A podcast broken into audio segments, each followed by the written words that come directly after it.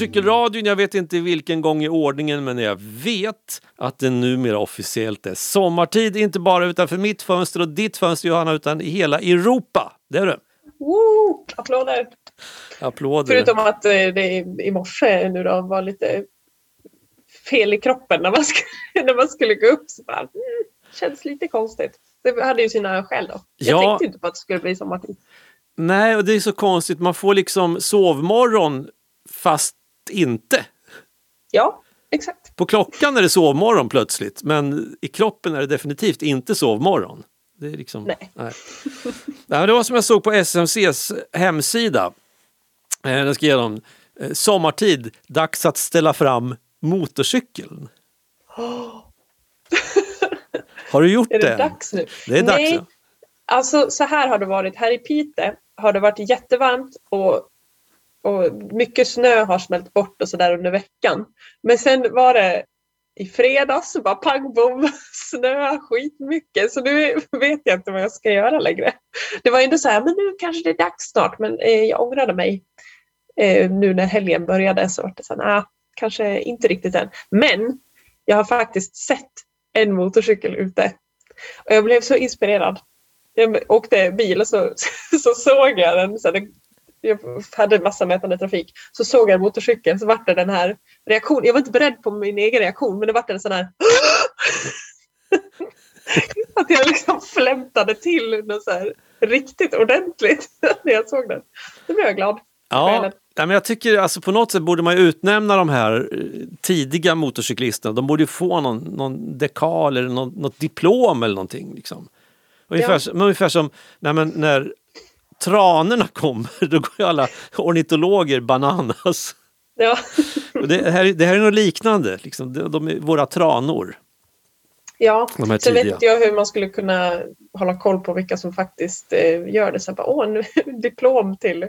Hur, hur ska man liksom hålla koll på det här, hade du tänkt? Nej det, nej, det går ju inte. Och dessutom så finns det finns ju faktiskt eh, människor som kör motorcykel året om.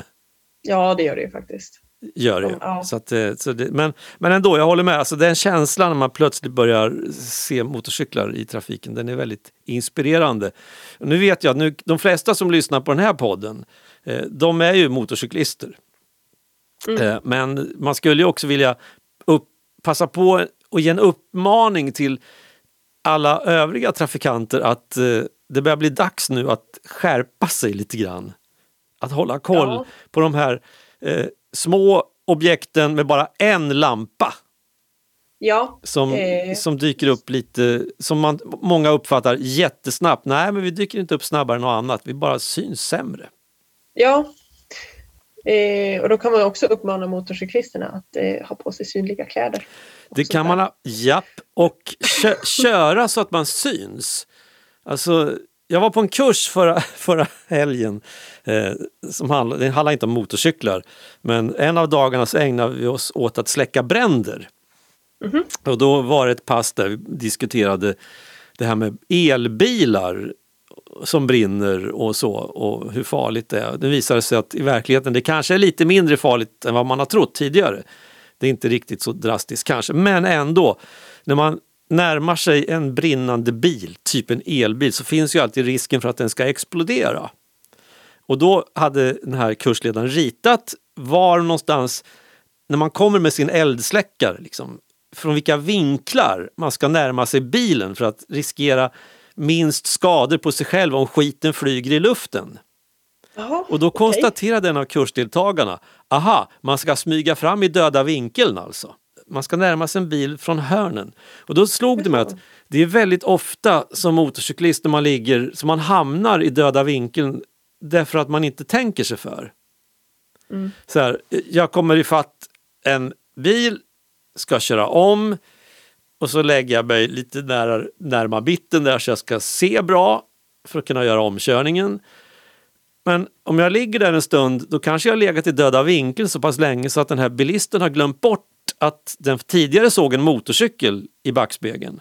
Sen gör den här personen en hux flux vänstersväng. Mm. Och då säger det tjoff om man vill silla. Så att där tänker jag också att förutom att uppmana eh, folk att köra som folk och bilister att hålla koll. Det är också att självplacera sig på ett sånt sätt så att man inte hamnar i den där döda vinkeln onödigtvis mycket. Ja, och hålla avstånd Ja. också. Så man hinner bromsa ifall det skulle Ja, precis. Eh, och då kommer jag osökt in på den andra varianten. För det, jag, nu har ju du bara kört ett år eller en säsong, så jag vet inte om du har fått stå till svars från kompisar som inte kör motorcykel gällande motorcyklister som kör fort. Ni kör ju så jäkla fort hela tiden. Jag har aldrig, jag har en kompis som sa, jag vet jag har haft körkort i, i 50 år, jag har aldrig kört om en motorcykel. Men jag blir alltid omkörd. Ja, nej, jag har faktiskt inte fått stå till svars så mycket än. Eh, men jag har, jag har hört det där snacket om att säga, jag har en kompis som sa att hon blev så chockad över för att hon faktiskt fick åka om en motorcykel. Och så här, det har aldrig hänt i mitt liv. Men för mig, det är ju jättemånga som åker om mig när jag kör motorcykel. Men det är ju för att jag är, jag är väldigt varsam och eh, har inte en så rapp motorcykel så jag kan ju heller inte Alltså det är inte så bara att köra om om det går i ganska höga hastigheter typ på E4. Så då tar jag hellre det säkra före det osäkra och kör i en behaglig hastighet för mig och låter andra köra om. Du är mer en Så det- easy, easy rider-typ. För att åter, Ja, för liksom jag har fått återkoppla. koppla icke ihop mig med filmen. Jag vill icke förknippas med den. Nej. Nej, men, Men, eh, ja, Ja, men, men i liksom eh, andemeningen av East Rider så jag kanske. ja. ja men, och jag brukar alltid försvara mig med att ja, men det verkar som att motorcyklar går så att vi motorcyklister kör så himla mycket fortare än vad vi gör därför att motorcykeln är ganska liten och sen kan ju vi köra om alltså ganska rappt. Mm. Det, vi, eh, jag vågar ju påstå att en motorcykel, nästan vilken som helst, har en mycket bättre acceleration från 70 till 90 än nästan vilken bil som helst som en, vet, en normal människa kan köpa med ärligt tjänade pengar. Mm.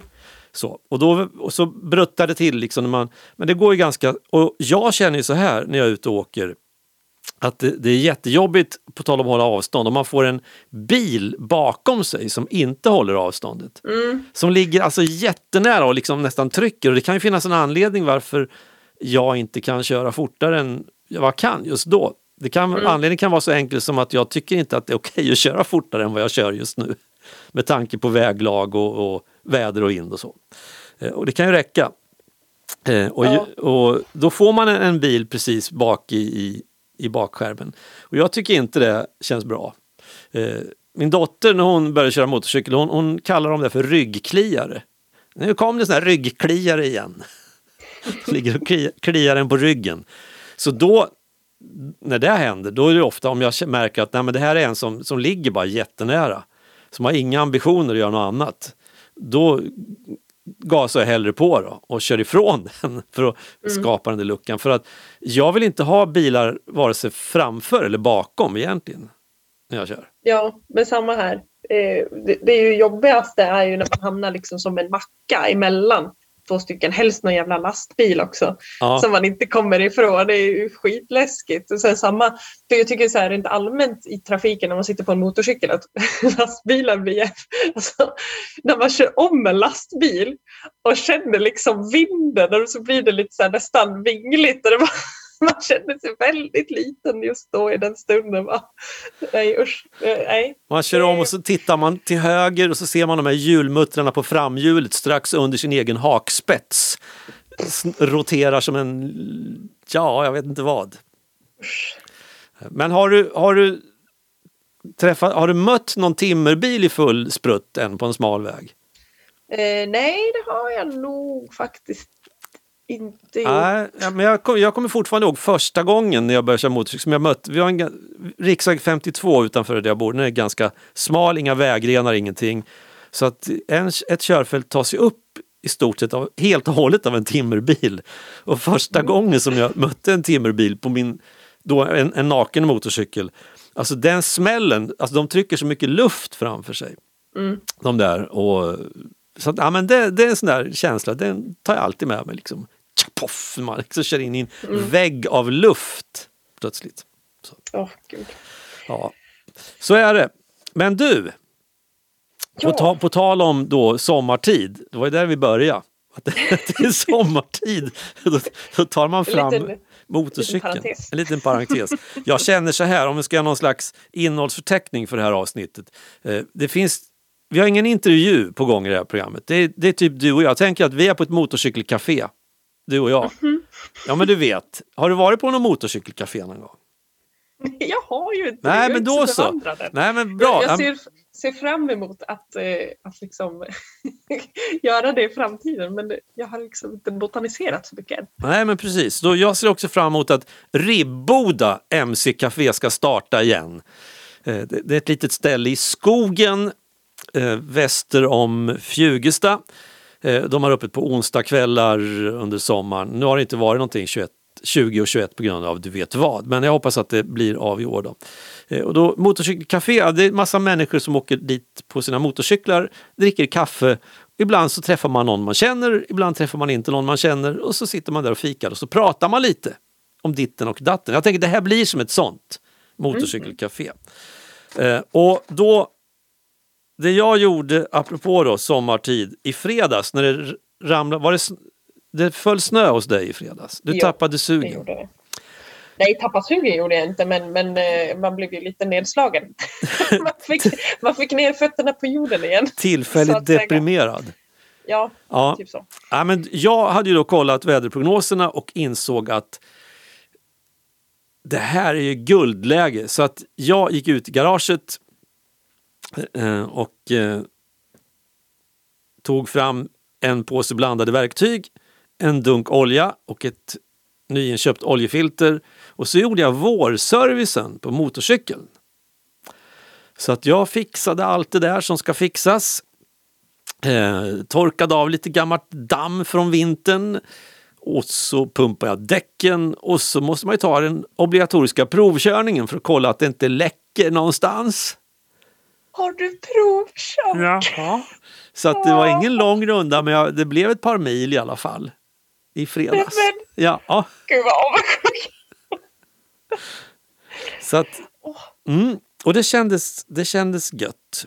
Det, och samtidigt så känner man så här, när man åker över de första 300-400 meterna, att det, ja just det, det tar en stund för kroppen att komma ihåg hur det var. Så att det här med avrostning, om man nu går en kurs eller om man avrostar sig själv på en parkeringsplats eller någonting, eller avrostar sig i trafik på riktigt genom att bara ta det väldigt lugnt i början, det rekommenderas. Man är inte i samma skick nu som i oktober. Nej, jag är också lite så här, jag tycker jag ska vara extra varsam nu i sommar. Så här, jag var ju varsam förra säsongen som var också. Men eh, det sista eh, min eh, trafiklärare sa till mig när jag hade fått kortet, det var att vara extra försiktig nu nästa säsong. För det är då, eh, då har man ofta lite övermod. Att det är så här, ja men nu kan jag ju det här, jag har ju kört en säsong redan. Så tror man att man kan lite mer än vad man faktiskt kan. Eh, så att man liksom eh, vågar lite mer kanske än vad man, vad man har förmåga till. Ja, ett bra råd faktiskt. Mm. Så att, nej men som sagt, det var, det var fantastiskt gött att ta den där första, första svängen. Ja, jag kan tänka mig det.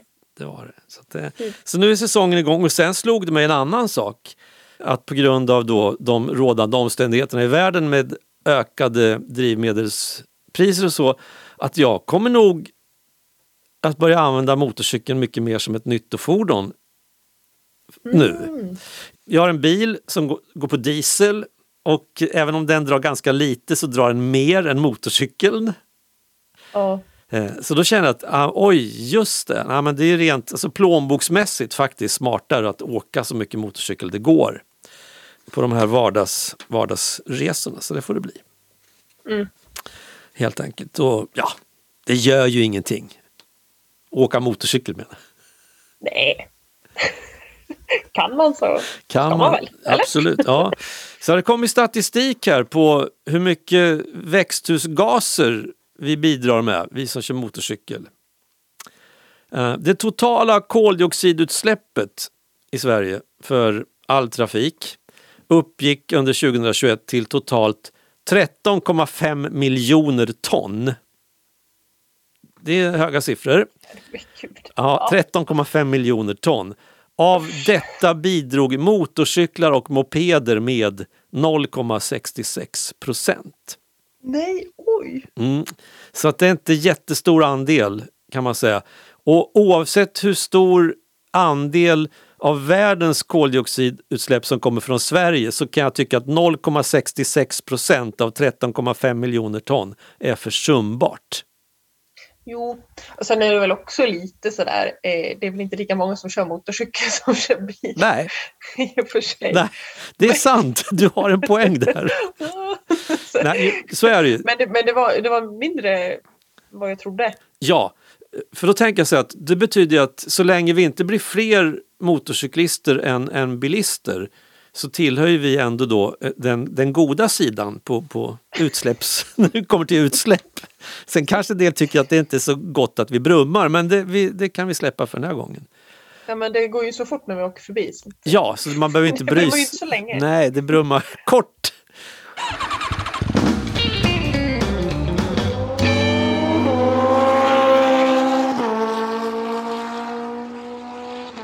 Nej, men så man kan fortsätta köra motorcykel känner jag med, med gott samvete. Jo. Sen är det, visst, det är ju så här, det är ju, det är mycket oavsett, men det är ju så kopiösa mängder. Så, men, men det beror ju på vad man sätter i förhållande till. Det Lite så. gör ju det. det gör ju det. Allting är ju relativt som gamle Einstein uttryckte det. Precis. Men det var väl vad jag hade av, av såna här rapporter känner jag. Ja, Både att, att säsongen är igång officiellt här i Hampetorp och att eh, vi inte behöver skämmas jättemycket då. Vi som ännu inte har konverterat till elmotorcyklar. ja, vi kan skämmas lite bara. Ja, lite. Vi kan, rodna, vi kan rodna lite under hjälmen. Ja, Klädsamt. Ja. Nej men klädsamt. Nej men eh, jag har ju en liten uppdatering också fast det här vet ju du egentligen men jag hoppas att du har förträngt det så att jag kan berätta det igen. Eh, alltså jag har ju, hör och häpna, underhållsladdat min motorcykel. Här skulle man ha haft den där dram, dram, dam, dam, fanfargrejen men jag har ingen sån. Ja, jag tyckte din eh, dög mycket väl till det. Vad bra, vad bra. Vad bra. Ja, nej men jag tror faktiskt jag gjorde var det typ dagen efter vi spelade in senast så kände jag mig lite inspirerad. Bara, man kanske ska göra det. Då. Sen var det inte världens lättaste för att eh, som sagt så står ju min motorcykel i ett skjul eh, som inte har el i sig. Så att vi fick liksom koppla ihop, eh, jag tror vi satte ihop två stycken förlängningssladdar från eh, en, en annan byggnad som liksom fick hänga i luften ut till eh, det här skjulet. Men det funkade. Eh, det gick bra. Den är eh, laddad. Och skjulet står kvar, Det har inte brunnit upp. Nej, eh, det har det icke gjort. Men, men det var en liten eh, ställning där vi fick liksom så här bygga upp lite snö så att det inte hängde alldeles för tungt i luften så, här, så att man kunde lägga eh, den ena förlängningssladden liksom på en liten snöhög med tak fick vi bygga så där så att det kunde stå ute några timmar. Ja. Ja, nej, men det är skönt att det, att det är kirrat nu då. Ja, men visst. Sen har ju inte jag gjort någon sån där eh, helhjärtad service som du hade gjort. Det, uh. Nej, men med tanke på vädret så du har ju tid på dig. Ja, herregud. Det, det löser sig. Kommer- Det har blivit mitt motto de senaste åren. Det löser sig. Men du, kommer du att bli en sån här mekar, mekarbrud nu då? Men måtta, alltså jag har ju ändå så här, min sambo eh, råkar ju av en slump vara mekaniker i grunden. Han är Så- trak- traktormekaniker. Faktiskt personbilsmekaniker från början. Men sen böt han till traktormekaniker och nu är han inte det heller.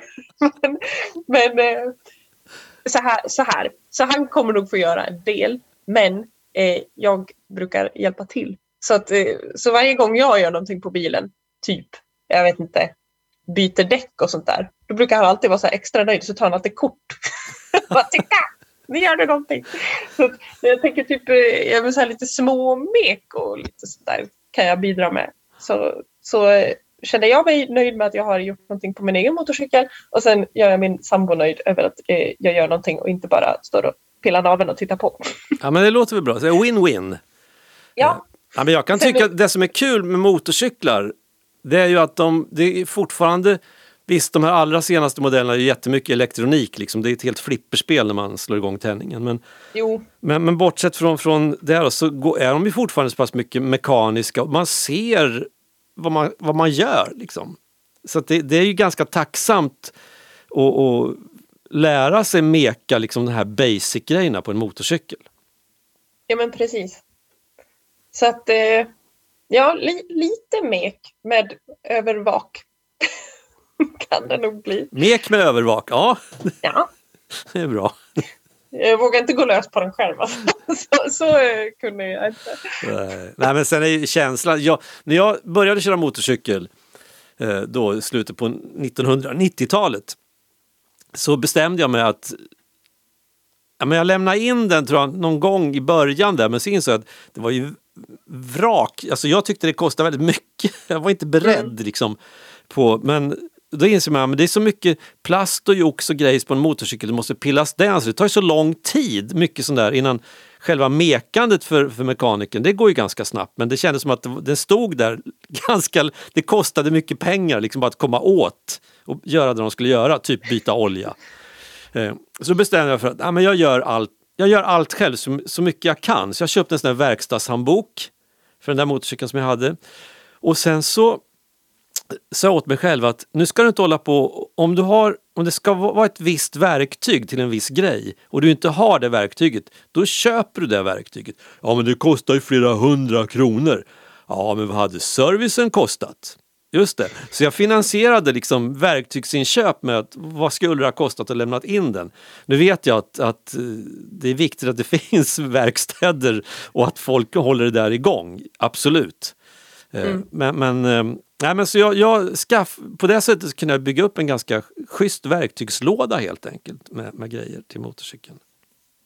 Har du någonting så här på rak arm som du är så här, men det här var en sån här som jag var tvungen att köpa in för att Ja, ja jo, men det var det. första och som var, kostade lite pengar, det var lite halvdyrt.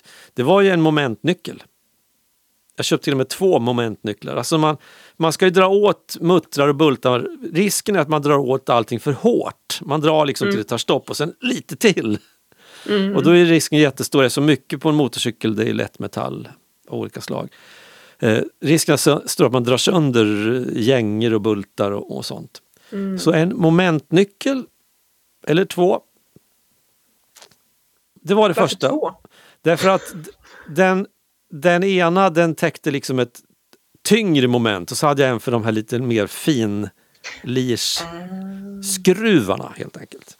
I see, I see. Så att det var där det började. Det var de, för, det var de första såna inköpen jag gjorde. Sen fyllde jag på med, ja men jag behövde någon schysst fast nyckel liksom. Så, Mhm. så gjorde I jag. see. Ja, eh, jag lever ju på att hoppas att min sambo då redan har samlat på sig tillräckligt mycket. Det är jättebra. Det är en bra anledning att hålla sig väl med sambon. ja, eller hur? Tillgång till hans verktygslåda. ja.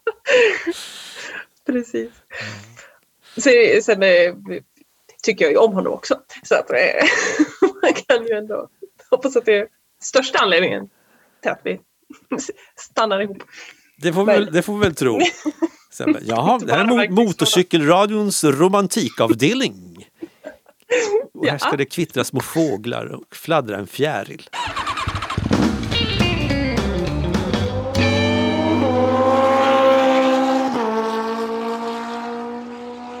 Nej men du, nu slår det mig, apropå ingenting. Hade inte du ett uppdrag till det här avsnittet? Jo, jag har kollat på film jag har tittat på The World's Fastest Indian eller den sämsta översättningen på en titel jag någonsin har hört, Citronträd och motorolja. Alltså, åh vilken dålig översättning. Det är så här, fast så här, jag brukar tycka rent allmänt att filmtitlar som översätts från engelska till svenska eh, brukar vara antingen är de okej eller så blir de alltid lite sämre. Det finns bara en filmtitel som är bättre på svenska och det är När lammen tystnar. Eh, men den handlar inte om motorcyklar. Men Hannibal Lecter är med. Han dyker upp. Alltså, ja, inte med hockeymålvaktsmask den här gången. Nej men precis. Det är ju Anthony Hopkins eh, där i. Och han är ju med i den här Citronträd och motorolja. också då spelar huvudrollen där, som heter Burt Monroe. Eh, den här filmen är från eh, 2005. Eh, och av de här tre filmerna jag har tittat på nu, jag har tittat på Easy Rider eh, som eh, blev dissad, sågad vid fotknölarna. Eh, jag har tittat på Me and Will som ändå var helt okej. Okay. Bättre än förväntat. Liksom mer på positiva sidan. Men den här, alltså den här toppar nog. Jag tycker nog den här har varit den bästa av de tre. Skulle jag vilja säga. Eh, den här, alltså, men jag tycker att det är någonting med filmer som är baserade på verkliga händelser. För de får ju lite mer tyngd. De blir ju också av naturliga skäl mer trovärdiga. eh, och ja men, ja, men så, så är det med liksom allting. Om det är en skräckfilm så står det i slutet så här, detta är baserat på verkliga händelser. Och så, då, blir, då blir det ju lite läskigare. Den här eh, var ju liksom inte läskig, men, men det blir ändå lite mer så här. Man blir lite gladare av utfallet av den. När det är så här, åh, var det så här på riktigt? Sen är det ju alltid så i filmer att de har väl säkert skrivit om lite grann för att det ska passa i filmformat och sådär. Så är det väl alltid så att man vågar inte lita på hela handlingen från början till slut helt blint. Men liksom de här stora ståndpunkterna där man väl ändå tror att ja, men så här låter ju rimligt att det faktiskt skulle ha varit. För att om den inte hade varit baserad på en verklig händelse, då hade man kanske tyckt att ah, men det där är lite det, det, är lite så, alltså, det är en sån här underdog-historia på något sätt. Verkligen. Att, nej, men så, där, så där går det ju inte till. Hollywood, det... hallå! Ja, för, för då hade den ju inte varit lika häftig.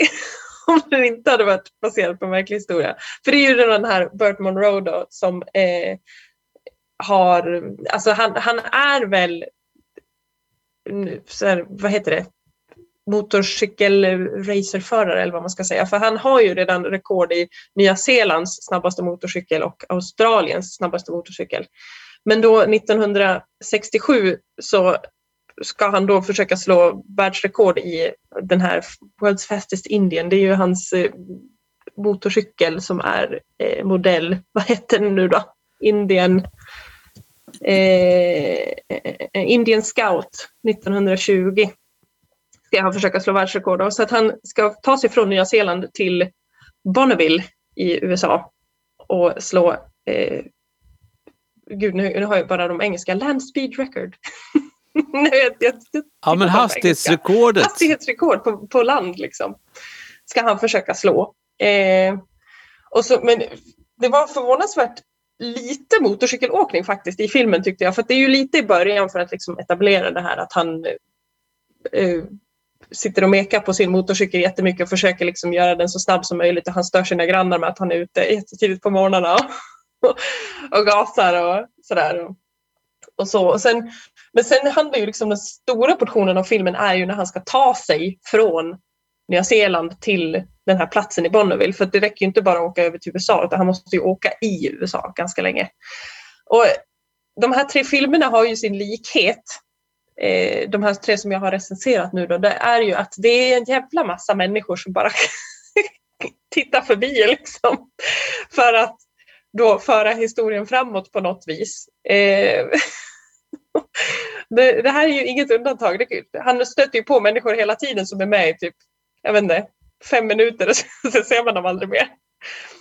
Eh, men de här människorna som han träffade var ändå väldigt, eh, väldigt likeable man, man, tyckte om de människorna han träffade och han var liksom, jag tyckte att den här karaktären Bert då, eh, som spelas av Anthony Hopkins, han, han hade lite samma, har man sett typ eh, hundraåringen eh, som klev ut genom fönstret och försvann?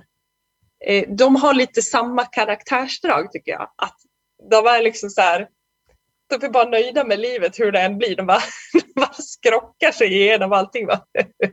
och, så, och så är det bra så här, oavsett om, så här, bryr sig inte om riktigt vad andra tycker utan det, det är bara, bara jag är nöjd. Typ. Sen märker man ju lite så små glimtar av att typ när folk säger att de inte tror att han kommer sätta det här rekordet så ser man att han blir lite påverkad av det. Men det är ingenting som tar överhand. Så. Eh, men i alla fall de här, vad jag tycker om de här, att det kommer så snabba karaktärer som bara är med en liten kort stund. Jag vet inte, en del tillförde väl en en del till historien, en del kanske mindre, men jag tyckte ändå så här, de var inte, som i Easy Rider tyckte jag inte de var störande i någon stor utsträckning, utan det var ändå liksom så här, ja, de var ändå en fin liten ljusglimt här mitt i filmen. Jo men är det inte eh, så när man är ute på en resa tänker jag så här, man åker från en punkt till en annan under en period och så gör man ju sina små stopp efter vägen så stöter man ju på människor som man aldrig någonsin kommer att se igen. Ja. Det måste men, bli för... samma sak i en film också, tänker jag. Man kan tillåta sig, även om man är ett kort format tidsmässigt, liksom en och en halv timme, jo. så måste det kunna dyka upp någon som bara Passera förbi. Där. Ja, men de här var ju liksom ändå att, att de hjälpte honom på många olika sätt. Typ att eh, ja, men han hade ju sin motorcykel på en släpvagn och så tappade han hjulet på släpvagnen. Och så var det liksom, nu, nu måste jag ta mig från den här öde vägen. så kom det liksom någon förbipasserande ursprungsamerikan då som hjälpte honom och sådär. Så det, det var ju ändå så liksom att, att det bidrog väldigt mycket till historien ändå, vissa av dem. Så att eh, ja, men det, det var ändå ett, ett plus nu när jag i bakhuvudet jämför med de andra filmerna. Eh, men, men i alla fall, då, han tar sig ju till slut fram till det här Bonneville och efter många om och men så får han också tävla. Eh, och eftersom det här är baserat på en verklig historia så tänker jag spoila. Eh, för att det här kanske är ändå ganska känt. Han lyckas ju slå det här rekordet. Eh, och jag tror att det är just det här rekordet som är med i filmen som fortfarande inte är slaget. va?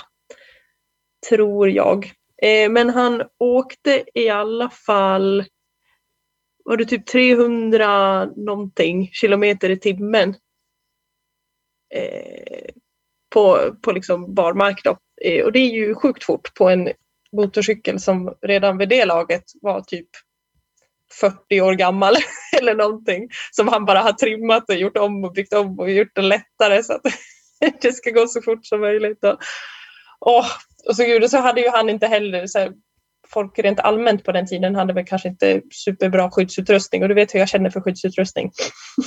det, ska, det ska finnas där. Men han körde ju typ i kostymbyxor. Eh, för att eh, ja, duger de till att gifta sig i så duger de att åka motorcykel i. I stort sett. Eh, så att, eh, jag blev lite nervös på det men det gick ju bra. Han överlevde ju faktiskt hela sin strapats. Så det var ändå en väldigt gemytlig film, väldigt trevlig film. Det var liksom inga karaktärer som man, som man blev liksom riktigt arg på eller sådär. Utan äh, de flesta var ändå mysiga trevliga. En feel rulle kanske? Ja, det var det faktiskt.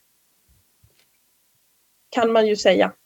Eh, jag tänkte... Det var en grej som jag störde mig lite på. Här har vi det förresten. Eh, 324,847 kilometer i timmen eh, åkte han enligt den otroligt pålitliga källan Wikipedia. Eh, jag måste bara få ge en liten risbit. Ett riskorn kan du få. Jag är beredd. Jag håller i mig. Ja, alltså så här, precis i början av filmen så kom det typ ett motorcykelgäng som skulle vara lite så här de coola men dräggiga människorna som bara kommer och förstör. Eh, som typ går in helt oprovocerat på hans födelsedagsfest och typ slår drinkar ur folks händer och bara så här, ska mucka gräl typ. Eh, och så bara, Åh, ska, vi, ska vi tävla eller? Se om du kan åka något fort eller så här. Och sen typ dagen efter så ska de då åka, eh, tävla på någon strand. Eh, det går mindre bra för honom och typ så för han kraschar. Och sen när de här, hela motorcykelgänget åker förbi honom eh, så är de jätteotrevliga och typ eh, bara så här, åh jävla gubbe, bla bla bla, bla så ganska otrevliga så. Eh, men sen när han, då den här Bert har beslutat sig för att åka till USA så kommer det här motorcykelgänget från ingenstans och verkar som att de ska mucka gräl igen. Men nej, då får han typ pengar av dem och bara här har du så att du kan spendera när du är på din resa.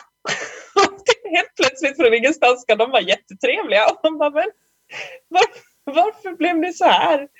Bara för att han ska åka till USA och prova slå ett rekord.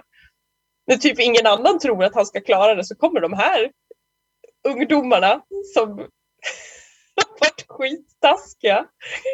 Nej, jag vet inte. Jag, jag störde mig lite på det så här. varför, nej, det var, var liksom så ologiskt på något vis. Alltså det var logiskt först kan man tycka att de var muppiga och, och härjade men man fick aldrig reda på varför blev de plötsligt schyssta. Ja, den där vändningen var, nej, den var jättekonstig. Det kändes som att den kanske skulle ha byggts upp lite mer eller att de kanske var lite mer accepterande typ i slutet när han har slagit rekordet eller någonting. Man får leta efter någon version av den filmen, såna här bortklippta scener. Det kanske finns en sån scen. Ja, att kanske. det hände något på den där stranden när han kraschade eller någonting. Ja, Man vet inte. det var väldigt oklart. Och sen då i den svenska titeln så var typ det enda som motiverade att det skulle heta citronträd och motorolja, det är ju att han har ett citronträd på sin gård som han pissar på varje morgon. Det var så här. Okej. Jag, jag för mig om jag kommer rätt, han hade väl en ganska eh, innovativ inställning till gräsklippning. Hade inte han något bra system för att klippa gräs? Jo, han, så här, grannarna störde sig på att han hade så himla vildvuxen gräsmatta och att det skulle liksom förstöra eh, grannskapet på något vis, eller värdet på grannskapet, jag kommer inte ihåg exakt. Så då skulle han vara snäll och klippa gräset då innan han skulle åka till USA för att han lär vara borta ett tag. Så då eh, hällde han ut lite bensin och så tände han eld på hela, hela grejen, som man ju gör. Precis. Ja, men jag tycker den scenen får man, om man inte har fattat det innan så förstår man ju där att den här gubben är lite special. Ja, lite krutgubbe. Ja, det är en slags Åsa-Nisse. Ja, eh, väldigt så bokstavligt talat. För han eh, får ju också i början där då hjärtproblem så han får ju käka nitroglycerin. Just det. Just det. Jajamän. Ja, ja. Mm, say no more. Så det är ju drama. Det händer ju ändå saker som man blir lite så här. Oj, oj, oj, vad ska hända nu? Det, ändå, det finns ju spänning i det. Och sen var det där när det krånglar med om han verkligen ska få åka den här tävlingen och sådär. Ja, men det, det hade ändå spänning i sig. Man blev lite så nervös på om han skulle klara det. så. Ja. Mm, nej, men vi, om man inte har sett den, vi kan rekommendera en tittning på den där filmen då. Eh, en eh, snögloppig dag när man inte kan vara ute och åka själv. ja, men precis. Absolut. Ja, den, den var väldigt sevärd. Den var riktigt, riktigt bra faktiskt. Och den tål Eh. att ses även av icke motorcykelnördiga människor i ens omgivning. Ja, absolut. Det här var ju ingenting så. De andra två filmerna, Easy Rider och Me and Will, kändes ju ändå som att man kanske ska ha, vara lite intresserad av motorer. ändå. Men den här var ju ändå inspirerande även om man inte kör motorcykel eller sådär. För att det var, det var så mycket runt omkring och det var ju liksom ändå hans, hans liksom, eh, det här resan att nå sitt mål, att slå det här vad heter det, hastighetsrekordet och grejer. Så det var ändå, ja. Nu, nu har ju jag problem med att jag alltid glömmer bort vilken poängskala jag har. Ja, just det. Jag För nu, kommer inte riktigt ihåg heller hur, hur vi hade. Men vi kan väl ha, man kan väl ha en, en exklusiv poängskala för varje film? det skulle man ju kunna ha. För att grejen är den, som sagt så tycker jag att den här är, av de här tre filmerna jag har sett så är det här den bästa. Eh, men jag ber om ursäkt i förhand ifall jag ger den lägre betyg än någon av de andra, jag vet inte. Men i alla fall, på en skala 1 till 10 skulle nog den här kanske få en eh, eh, ja men en eh, stark 8 tror jag. Hoppsan hoppsan, det är ju typ ett B i betyg.